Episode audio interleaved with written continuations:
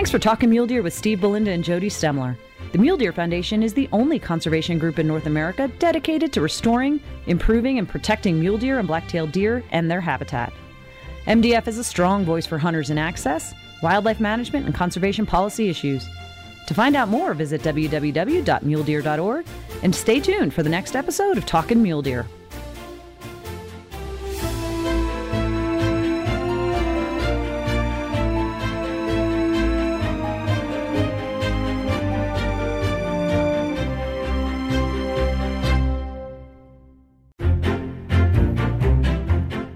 This is Talkin' Mule Deer with your hosts Steve Belinda and Jody Stemler. Talkin' Mule Deer takes you on a journey to learn more about the Mule Deer Foundation, mule deer and black-tailed deer biology and management, tips and tactics for hunting, conservation issues, and even features some of our corporate and celebrity partners. Now, let's start talking mule deer.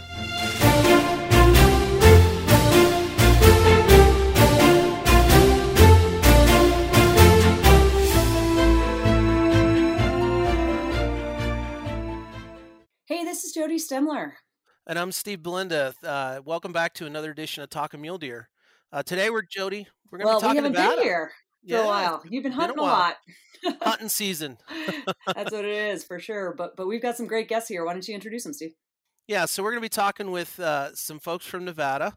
Uh, we've got Director of the Division of Wildlife, Tony Wasley, and we have his uh, Game Division Administrator, Mike Scott. Welcome, gentlemen. Thank you. Morning, Steve. Hey, Jody. Hey guys, how you doing? Thank you so much for taking time to, to visit with us. This- obviously, Nevada is a huge mule deer state, uh, and I know you guys have a lot. Tony, we've had you on the um, on the podcast before, but now we need to call you El Presidente. Uh, you are the president of the Association of Fish and Wildlife Agencies for this year, too. Are you not? That is true. Um, Rumors have it.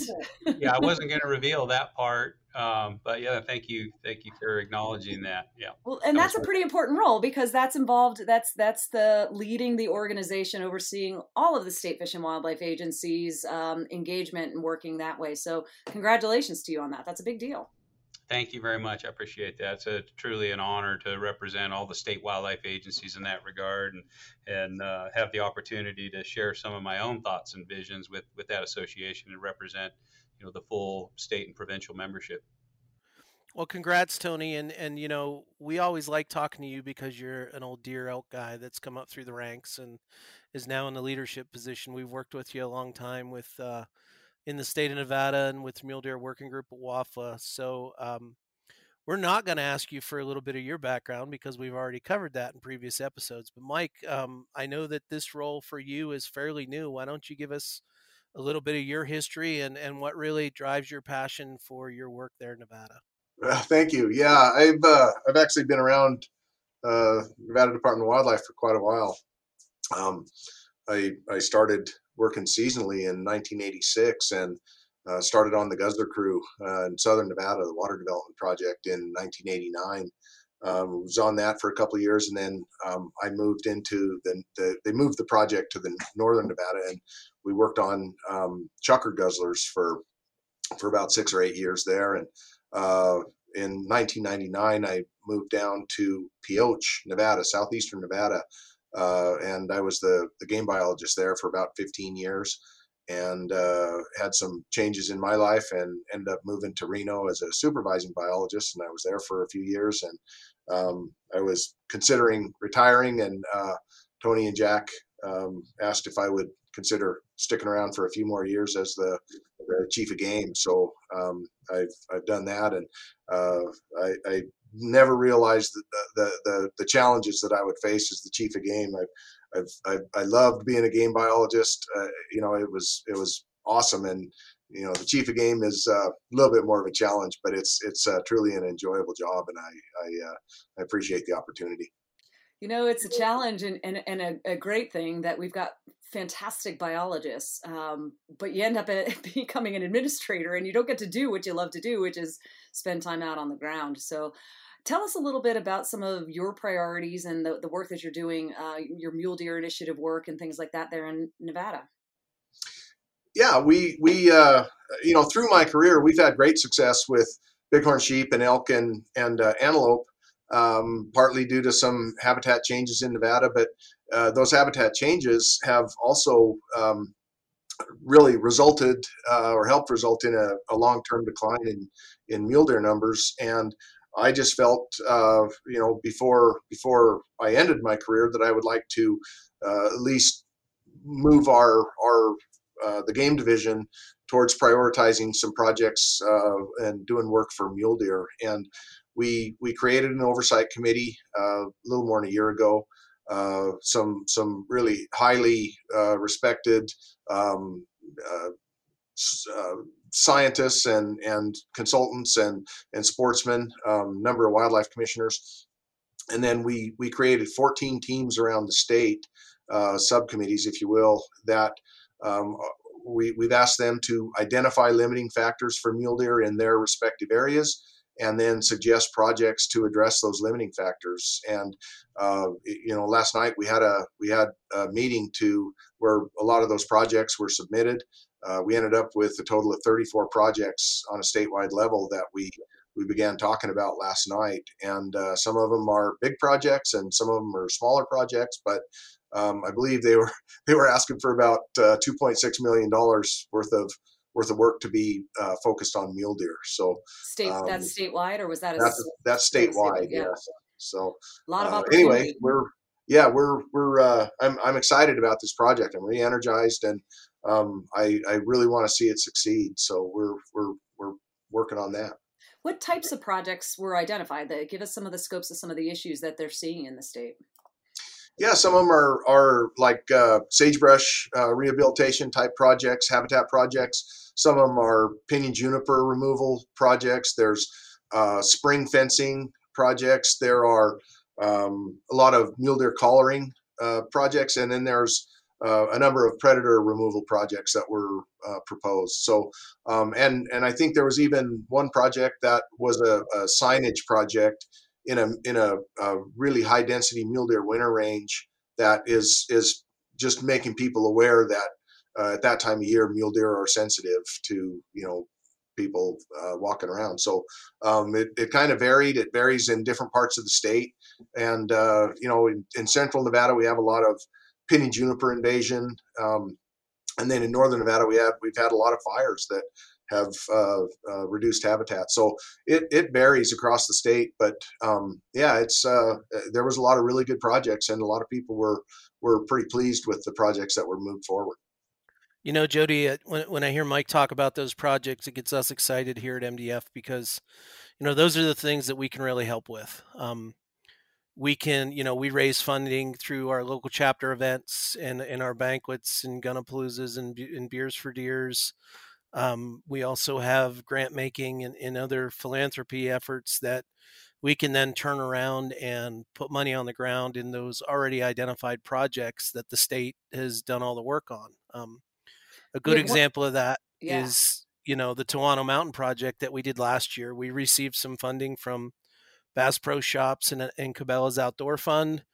Uh, we worked with our uh, our staff, Randy Morrison, and our local chapter out of uh, I think it was Elko um, to figure out whether we could combine some money. We worked with the Division of Wildlife's uh, local biologist who had a project going on some BLM lands for juniper reduction, and we were able to take twenty thousand dollars of Bass Pro Shop money, combine it with twenty thousand dollars of local chapter rewards money. Give that forty thousand dollars to the Nevada Heritage Account um, Outdoor Fund, and actually 160,000 came out the door to the project. So that uh, leverage in that approach really allowed us to get about 300 ec- extra acres done on that project without uh, you know MDF having to get in there and do the soup to nuts uh, project planning implementation. And so it it emphasizes to us that partnerships are great and building on existing opportunities and the work that the state and the federal agencies are already done with the approach that we can bring at MDF can be a great successful model. Yeah, and just just for uh, we've talked about this in other podcasts, but uh, pinyon juniper are obviously they're they're native species. They've been on the landscape for years, but because of fire suppression, they have started to spread back and more densely into sagebrush rangelands. Is that correct? And these are um, important wintering areas for mule deer. They're important for sage grouse, and uh, removing some of the invasive newer pinyon and juniper trees helps to restore those sagebrush habitats. Make sure that the the bunch grasses are there and there's plenty of forage uh, and forbs on the ground. It, I'm assuming that's all still the same there for for Nevada. Is that correct?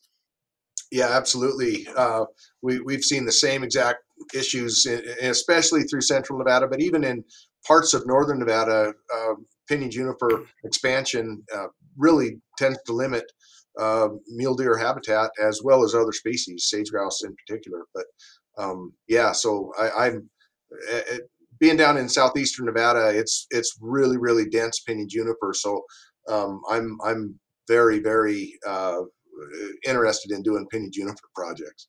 Excellent. And I think we were going to be doing some more work there in the Toanos again this year. We do have to take a break to hear from our supporters. So we'll be back in just a few minutes and talk a little bit more, Tony, about uh, some of the migration corridor and habitat connectivity work that you've been very involved in, um, both at the state and the national level.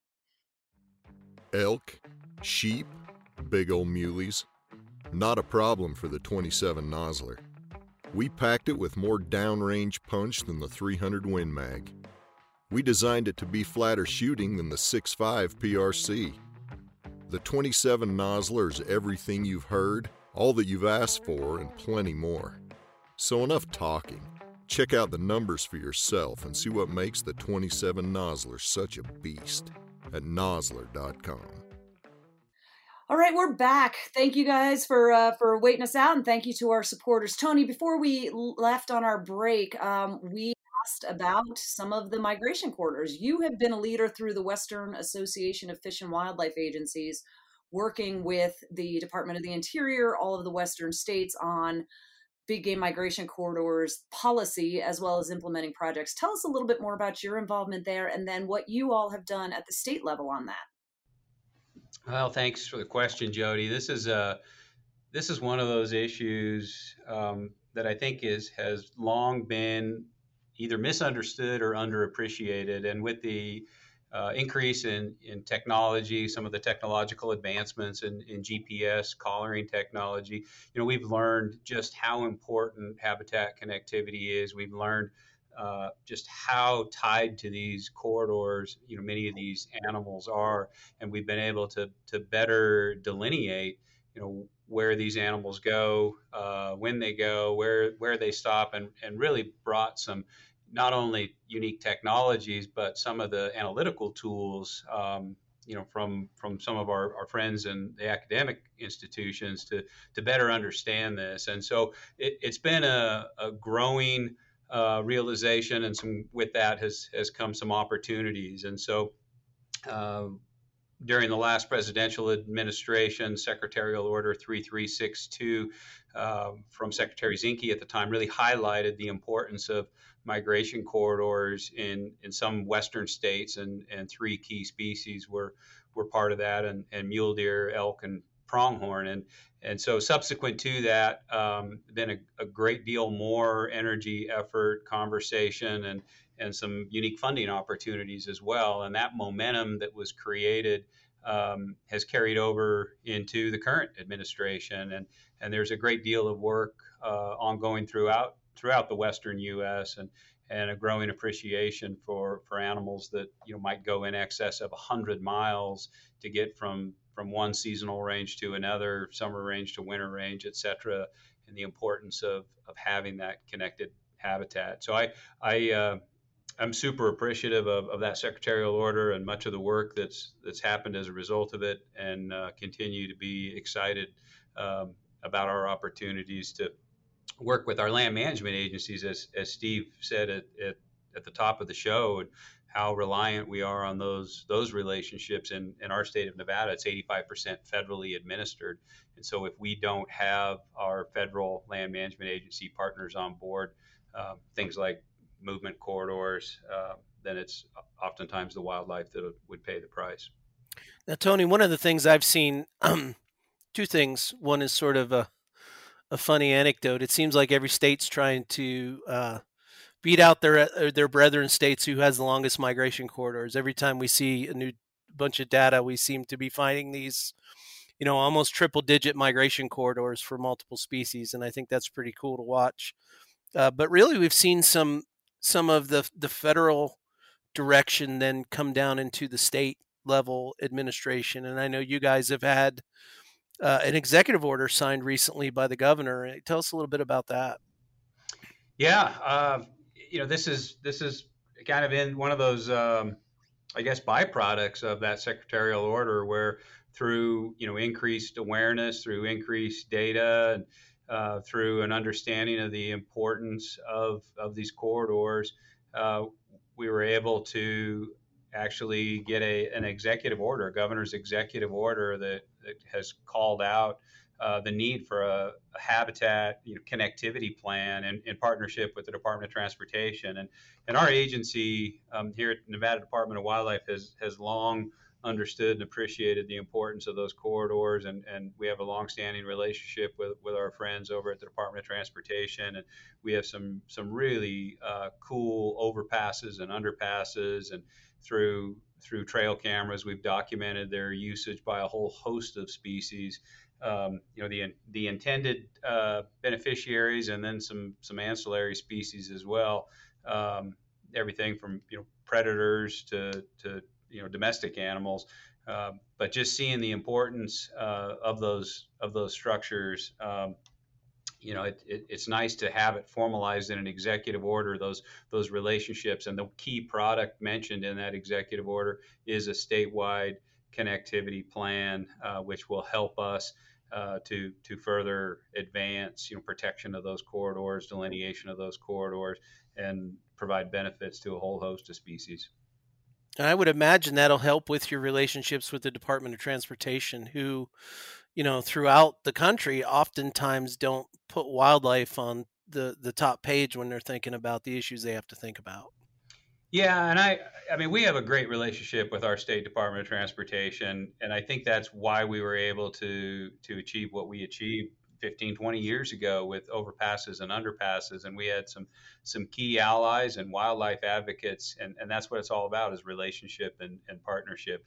And so in some ways the executive order you know formalizes that and calls out a habitat connectivity plan as a product but it isn't uh, that kind of partnership with our state Department of Transportation isn't isn't new or, or unique. So I'd, I'd be remiss if I didn't express some appreciation and, and gratitude for all the wildlife advocates and supporters that we have in our state Department of Transportation. Now, Tony, I'm going to ask you a question, and this and, and this is both for you and Mike. Um, how do you do with Area 51? There's got to be deer out there. There's got to be you know other animals out there. Huh? Yeah, they glow in the dark. Uh, I there are those uh, you know Department of Defense lands that are are mostly off limits to us. We do have some agreements in some places to to get access for short windows of time, you know, for some some bighorn sheep hunting opportunities. But there are a, a lot of those DoD administered lands, you know, and for good reason that are off limits. Uh, unexploded ordnance and active bombing. And um, yeah, I, I, don't know, Mike. Do you have any thoughts? uh, you know, we we work pretty close with with some of those. Um, they actually have biologists that we work with, um, but it's in particular, it's more related to bighorn sheep. Uh, desert bighorn sheep down in that country, and there there certainly are mule deer out there, but uh, again, you know the the opportunities to actually go and and uh, you know try to see them or or hunt them are are extremely limited, if not impossible. Yeah, well, we certainly understand that. I think uh, I think Steve was was largely talking about the potential for aliens since we're right around the Halloween. well, yeah. How do we manage those intercon inter, interstellar deer that are moving? yeah, yeah. That's a whole planet to planet, hitching a ride uh, on the on the flying there. saucers. So. All right, guys, we have to take another break here, but uh, we talked a little bit about some of the challenges, but there's a handful of other ones that are not necessarily unique to uh, Nevada, but are certainly felt more uh, more d- deeply by Nevada, including uh, feral horses. So when we come back from our break and hearing from our supporters, I want to talk a little bit about more about some of the things you guys have been dealing with: feral horses, um, your drought, uh, increasing fires that you guys have been dealing with recently. So thanks. We'll take a break and hear from our supporters. For three generations and over 75 years, Weatherby has remained dedicated to excellence and innovation in producing quality rifles, shotguns, and ammunition.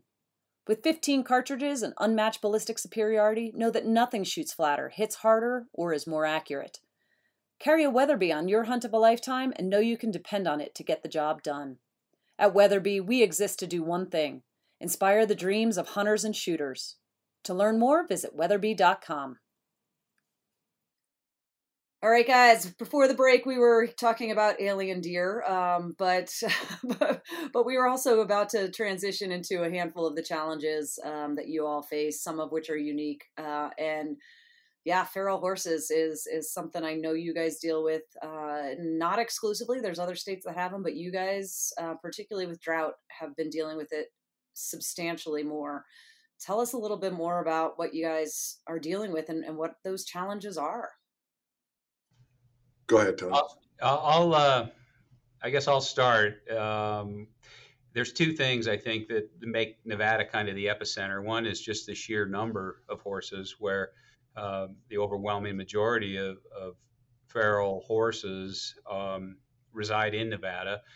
The other complicating factor is the, the desert ecosystem. It's it's a fragile ecosystem. It's not a productive ecosystem, and it it did not. Most of the plants within it didn't evolve with uh, under a, a, high disturbance regime, and so the disturbance, the the herbivory from the horses, the hoof action from the horses, um, and the limited water resources, um, all really confound. Um, you know the the issues and and it's one of those things that you know you, we're in a drought and we keep our fingers crossed and we think, okay, well, we're going to turn the corner. We're going to turn the corner and, and we get more and more drought. Same thing with, with feral horse population. You think, oh, we're, we're going to get more gathers. We're going to have more funding. We're going to try to get these numbers in check and get down to appropriate management levels. And, and it just keeps getting uh, more and more difficult horses are more and more numerous, drought is more and more prevalent, fires are more and more frequent and larger magnitude, and then invasive species come in after the fires, and and it kind of creates the the perfect storm of, of challenges, and and in some ways, you know, the, the longer we wait, the worse it gets. Um, and I think that's part of the the impetus behind some of the mule deer enhancement uh, program efforts that, that Mike instituted. But it's it's no shortage of challenges, and it goes right back to the relationship with our, our federal partners that you mentioned uh, at the top of the show, Jody, and how important that is because we ultimately we're reliant on those federal partners uh, for the funding and, and the management uh, of those animals. Yeah, I mean, there's there's a tendency for us to linger on gloom and doom um, in in a lot of these issues right now, right? I mean, there's a lot of people that are caught up on crises and challenges. I think, though, that the proactive work um, that you and many other states are doing is the positive story that we need to spin. That there are things that can be done. Sorry, Steve, I was I was going over you. No, that's okay. I just, you know, wild uh, feral horses. Sorry, almost slipped up there.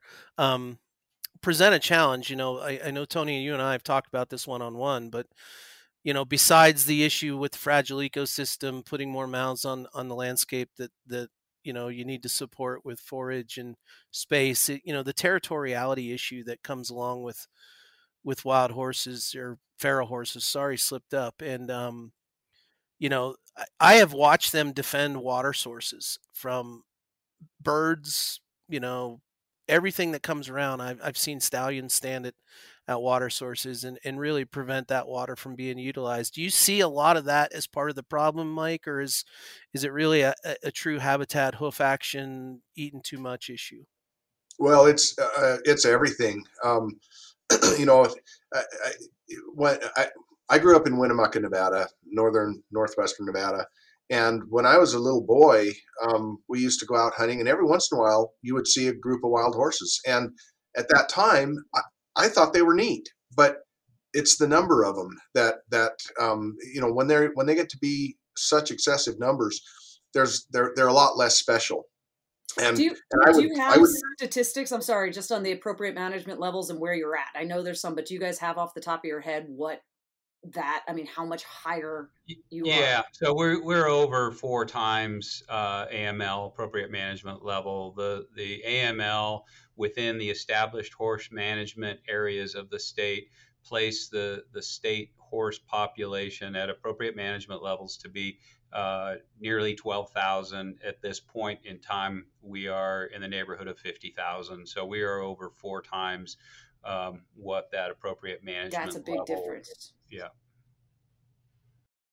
That's a big difference. Sorry, I didn't mean to cut you off there, Mike. I just wanted to give some perspective on how much more. Because yeah, I I think we've all seen wild horse bands, feral horse bands at various times, and thought that is cool. And I am a horse. I I ride. I show but there's a difference and when when they're out there and it's it's a competition of resources and it's not even competition i mean it's just how do we properly manage across the system for all the species in particular those native species um, that we, we have on the landscape and it's not just game species it's it's a whole bunch of other desert yeah absolutely desert. it's everything and and uh, you know other some parts of the state are are better managed than others but um, you know, I, I think every team that we received a, a, a, um, a limiting factor ranking form from listed feral horses as being one of the major problems. But of the 34 projects that we received, not one of them was was had anything to do with horses because you know we don't have the ability to manage them and um, you know it's largely uh, you know the BLM offices, but it's even above them because it's it's got to come from above. And um, you know, it's unfortunate, but we're we're really in a, a tough spot with with the number of horses that are out on the landscape. Yeah, Congress has really tied uh, agency and states' hands and in, in, dealing with some of the issues associated with with uh, burro and horse management in the West. And you know, I've said Congress created it. Congress is going to have to fix it. And you know, we've seen how everything's a fight these days on even stuff that has full partisan support. So, um, you know, I, I don't think it's, it's, something that everyone's aware of. We bring it up because it does affect how you guys manage wildlife and and mule deer in the desert state. And you know, one of the other things that that folks don't realize is the impact of fire and annual invasive species. And we've got to take a break uh, to hear from our supporters. But when we come back, I want to visit a little bit about you know how fire really can affect both the magnitude and the type of work that you do for mule deer management. If you're buying or selling a trophy hunting or fishing property in the western U.S., our friends at St. James Sporting Properties should be your go to resource. St. James Sporting Properties is more than an elite group of professional ranch brokers. They're also passionate about chasing monster mule deer, highly successful big game hunters, and avid outdoorsmen. When you combine their passion and expertise in the outdoors with their industry leading marketing program, you're guaranteed to have a first class experience. For more information, go to the supporting partners page on muledeer.org or give St. James Sporting Properties a call today to buy or sell your dream sporting property.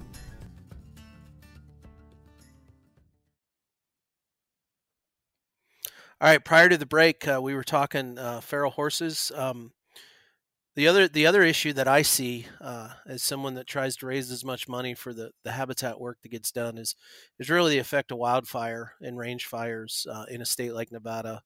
I'm more familiar with the northern part of the range, uh, the state within the Great Basin, but you guys deal with fire at you know the landscape level every year. And uh, tell us a little bit about the challenges, the magnitude, and, and how that really it drives how you guys look at habitat management and how it can, it can possibly affect how you manage populations of mule deer and other wildlife species.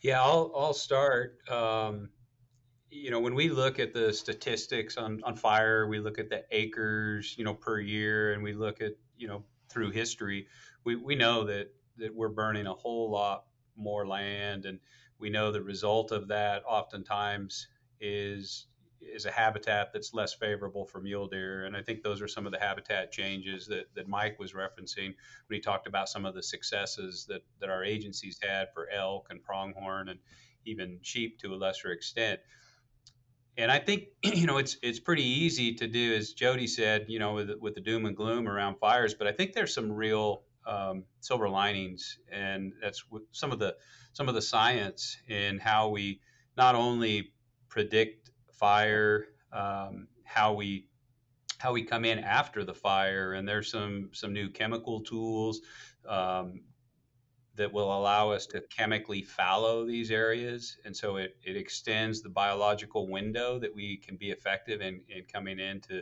to try to you know reseed these areas. We have a native seed strategy where we're trying to work with private landowners and, and producers and and take some of the risk uh, associated with you know switching from a, a traditional crop to, to a native seed.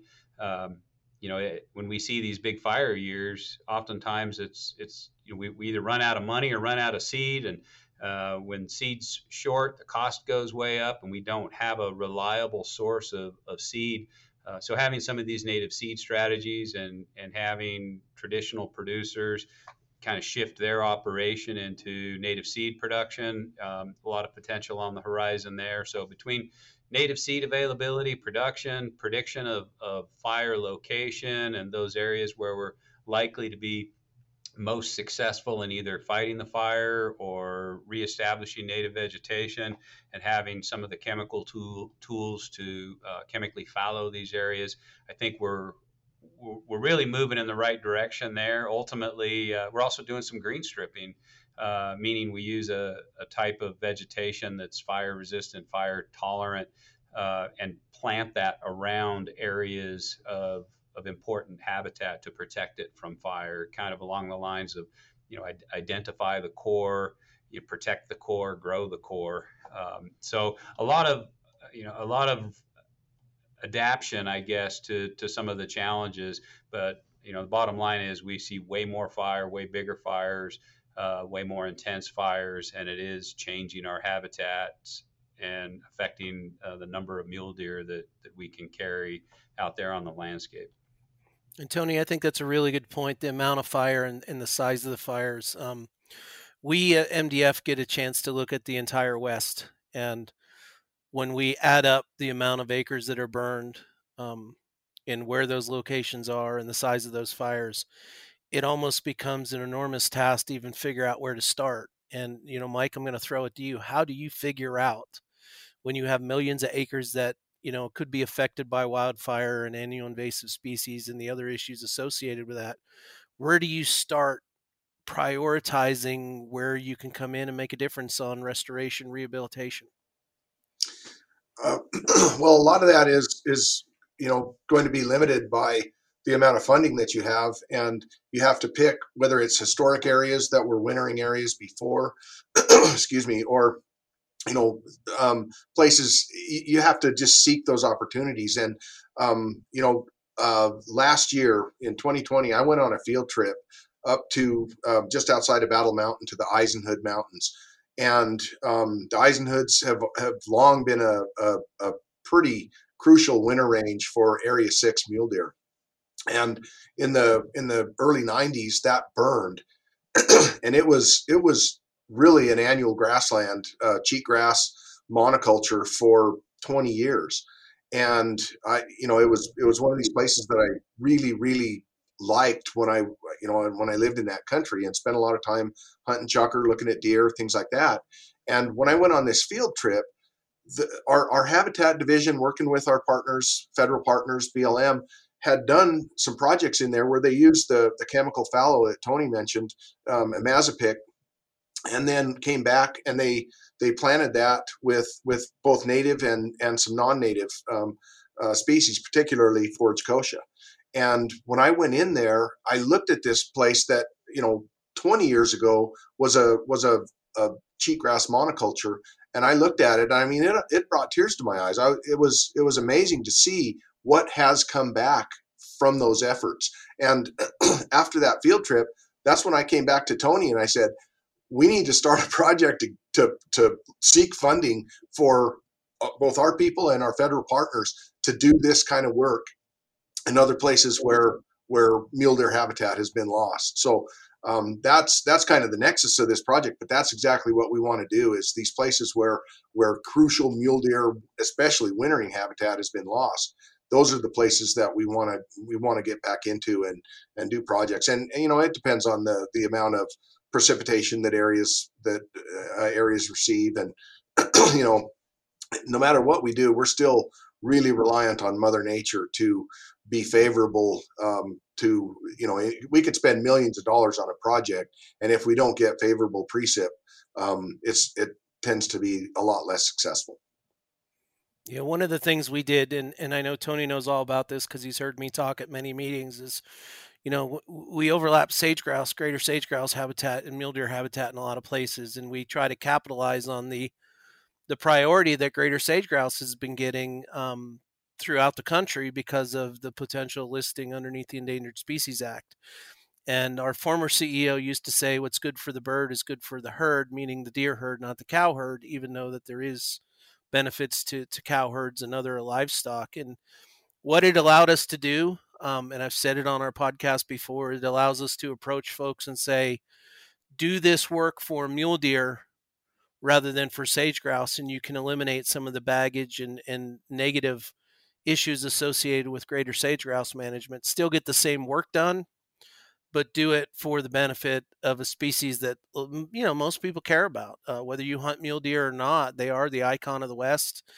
They're representative of healthy rangelands, healthy forest lands, you know, grasslands, and it is something that you can see an immediate benefit because you know ungulates breed pretty quickly, and you can rebuild a population and and get distribution, Mike, as you were just talking, back into areas that you know were affected years ago and we can start rebuilding healthy local herds and and you know we're moving towards that approach um, prioritizing our work prioritizing where we work who we work with how we work.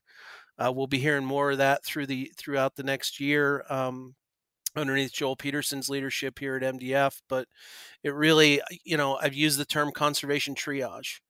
We can't do it all we have to figure out where we can have the maximum impact and where we can have a chance to either restore, rehab, or enhance uh, those mule deer habitats, black-tailed deer habitats that are out there. And so, um, yeah, we really look forward to working with you. We're going to take one last break, and when we come back, I want to maybe jump into so a little bit more fun things than some of this dry. Is you know how how's mule deer season going in Nevada?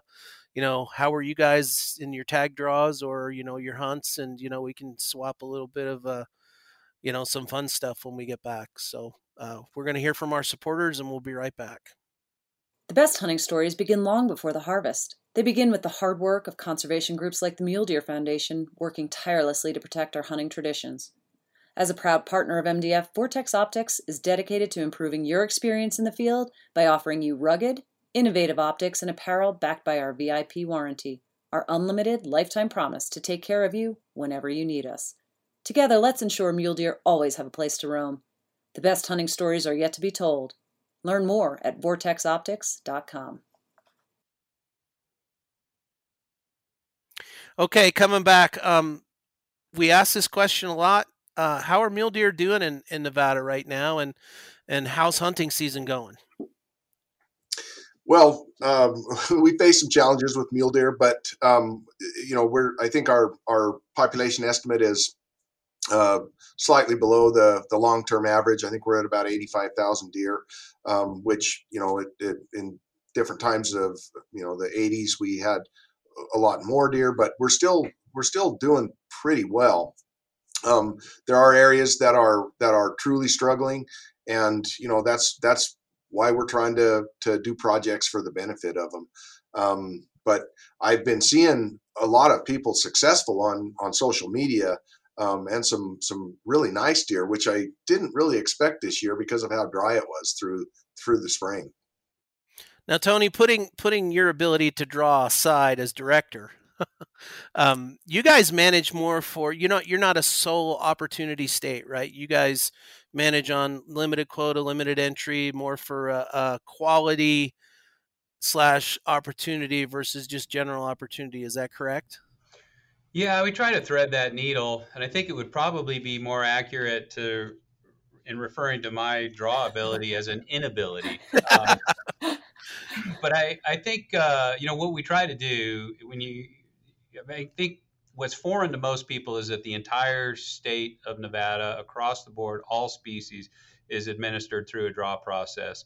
Um, you know, the only thing that even comes close to an over-the-counter type opportunity is uh, mountain lion tags as, as a big game species. Everything else is uh, is is on a draw basis, and we definitely have those individuals who. Uh, would define themselves as opportunity meat hunters. They want to hunt every year. They want to put meat in the freezer, and we we have the other end of the continuum.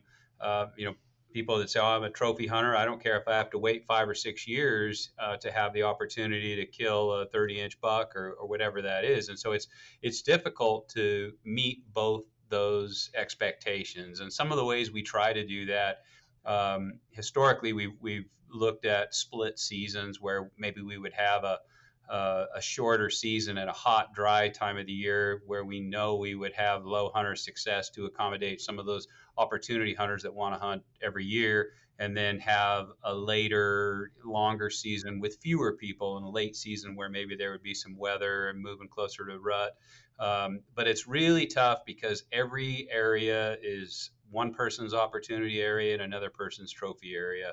And so we have a continuum of expectations, and you can't you can't manage every area the same. And um, so we we try to thread that needle but we do uh, we do take a lot of pride in the quality of the experience, the, the number of animals that, that people see when they're in the field. And to Mike's point, it's it's crazy to me. You know, you looking on social media, you, you'll have some threads where people are are talking about, oh, we need to close the season altogether for two or three years and let all these deer grow up, and then you see pictures of all these 12 and 13 year old boys and girls that have these you know giant bucks and you wonder how the 12 and 13 year old you know little boys and girls are able to do that but there's other people that want to close the you know emergency closure for five years. So you know you can't you can't make everybody happy but we we darn sure try to now, Tony, I, I, I, would be remiss not to talk about the statewide mule deer tag that, that we sell for the state of Nevada every year at our Western Hunting and Conservation Expo. And Jody, I got it right. Um, you know, tell us a little bit about that and what kind of funds does that generate and where do those funds go? Yeah, you you kind of uh, mentioned it a little bit earlier in leveraging. Uh, Mike kind of mentioned it in terms of looking for funding to do some of those uh, like chemical fallowing and, and, and, historic deer restoration programs. But that uh, those auction tags generate the, the primary source of funding for our, our habitat efforts. Uh, it's it's also leveraged three to one. So for for every every dollar that that tag generates, uh, we can leverage that to at least three federal dollars, and then bring in other partners as well. So um, it's it's critical to our operation, our post fire re-veg efforts, and interestingly, in, in Nevada, uh, state law that, that enabled that program requires that 100% of those tag proceeds come back to the state. So uh, it isn't you know, it isn't the Mule Deer Foundation that's, you know, trying to get fat on the, the sale of auction tags. That money comes right back to the department and then is leveraged through federal federal funds or partner funds, three to one or more, to do good things on the ground for for wildlife and, and mule deer are a huge beneficiary of that and and we've seen that program just grow and grow and grow and we've added the uh, the silver state uh, tag which uh, is is you know an opportunity for for everyone. And um, so there's there's some pretty good revenue coming into that account and it's funding some some tremendous projects and to you know huge benefit to a number of species.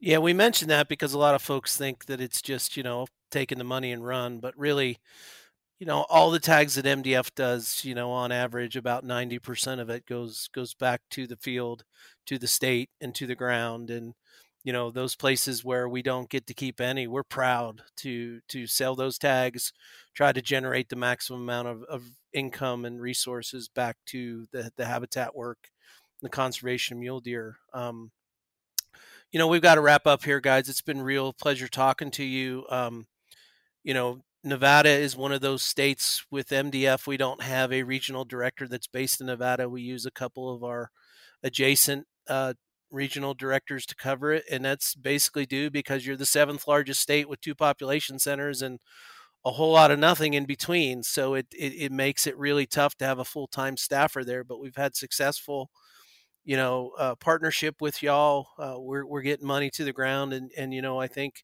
Tony, as you and I talked with uh, last week, you know, we're looking forward to strengthening the partnership, expanding our opportunities, particularly with the effort that Mike's leading with these 14 teams out there identifying the places and the things that should be done for mule deer.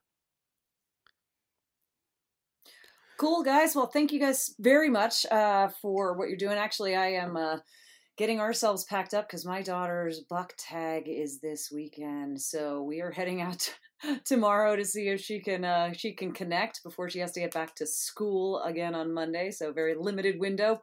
Fingers crossed on that. I hope you all have some time out and in the field or hunting out uh, ahead of you still this season. Appreciate all the time. Until next time, this is Jody Stemler. And I'm Steve Belinda, and thank you for talking mule deer. Thanks for talking mule deer with Steve Belinda and Jody Stemler. The Mule Deer Foundation is the only conservation group in North America dedicated to restoring, improving, and protecting mule deer and black-tailed deer and their habitat.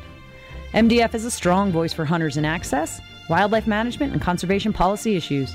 To find out more, visit www.muledeer.org and stay tuned for the next episode of Talking Mule Deer.